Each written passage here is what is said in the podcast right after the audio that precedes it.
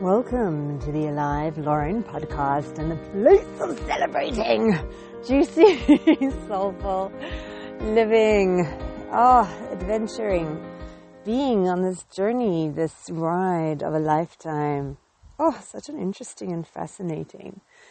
So short, but yet in the moment it feels like an infinity in the eternity of a moment. Because it's like there's an, there's a, there is an infinity to the moment. ay, ay, ay. Oh, and the moon is magnificent tonight. So I know I go on and on and on about Mickey Singer. I think we all just at various times find different people who their style of communication just resonates at a certain point. And I just love how simple Mickey makes things. And I'm so grateful. Again, I'm going to share for community because I can't remember when last I went back to these beginning chapters of Untethered Soul and now going through them to share with others. Oh my God. So this was quite a long one. I have my like 10 minutes in the morning that I do my audio listening and take some notes. And I swear this chapter to read was like over 20 minutes when someone reads it out loud. Some of them have been like 10, 12, 15 minutes. So just over 20 is quite a substantial chapter. So it's taken me pretty much the whole week just to get here. But what has been like so amazing is transcending the tendency to close. So a lot of this has been looking at energy and looking at when we've closed. And what is so like fascinating and remarkable for me is when I first started this with my friend who was heavily pregnant. And she mentions about like, but he doesn't seem to give specific tools. But as we navigate through more of these chapters, I just find like you've got to sort of read between the lines because it's not like he spells it out directly, but he definitely is giving it to you. Not that there's all summary at the end of the chapter of like, here are the tools, but you can definitely read the tools between the lines. So here, oh, Mickey talks about watching when we have a change in energy. Because you know, you know when you're open and you're relaxed and you're breathing calmly and deeply, you can feel, we can all feel the difference of when there's tension. When it tightens and the breath becomes short and there's like a hard, like a, you just physically can feel the tension in our bodies. We can feel a change in our heart rate. We can feel a change in our breathing. And oh my God, I know I mentioned this the other day. It was just took it to another level. So when I, yesterday, the reading was around noticing this change and then when it starts to spiral or there's like rabbit holing or the mind is going crazy about not, we can disengage. We can. We don't have to follow along with this crazy snowball. And the thing that was just so fascinating for me from when yesterday, like I shared how I was told by like a young person that um, I, there are some things that I do that are annoying to other adults, and just how a part of me started to spiral. And I witnessed, like I literally could see how distracting. There was a part of me going into like, oh my God, what am I doing? What is so crazy? What is so irritating? What is so annoying? How bad is it? Like, and it literally was like a little toddler who's throwing a tantrum and wants to pull me in. And it was like, it, it was like this thought pattern that was going mad was like, no, you come with me now. And I was, I would sit and then try relax and breathe and focus on work. And it was so hilarious because the thing that stuck, struck me, I think I mentioned this, this the other day about how the infinite patience, even with ourselves and with others, that I can understand something on a purely like logical level. It doesn't mean that I'm going to get it right. Even though I got it. And this was the example I gave the other day, where in improv we had this game where the instruction was very simple. And it was like being in a circle, and then you like look at someone and make eye contact and clap in their direction, but you don't say their name, you say someone else's name. And then the person whose name is called, who wasn't the person who's looked at, now has to look at somebody but say someone else's name.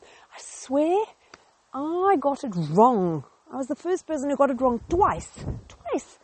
Okay, it's like really simple. But like there's a difference between knowing something and physically actually be able to do it. Oh, yo, yo, yo, yo. So here, knowing that there's this possibility to disengage, but actually experiencing how insistent this crazy voice is that wants company. And at once it's like madness to be amplified and witnessed. And oh my God, it's actually that.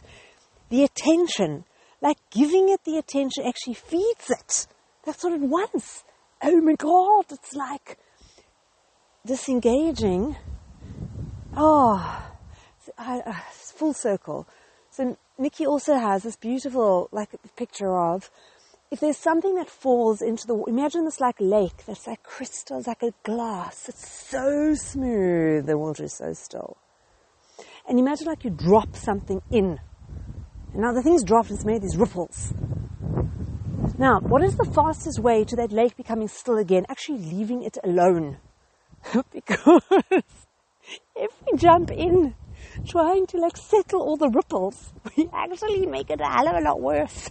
And it's going to take a lot longer. If you actually just leave it be, it'll settle down. But getting in there with it and making more ripples is not helping the situation. Wait, so did this voice of mine want me to go in there with it?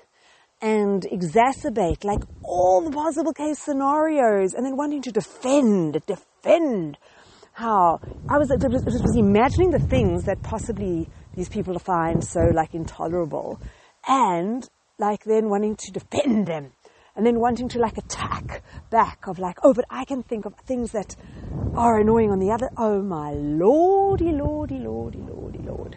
So it was really fascinating. But what I loved so much was like the next level of we can actually catch the energy at the moment, at the moment that it's shifting. And at that point, to actually relax and release.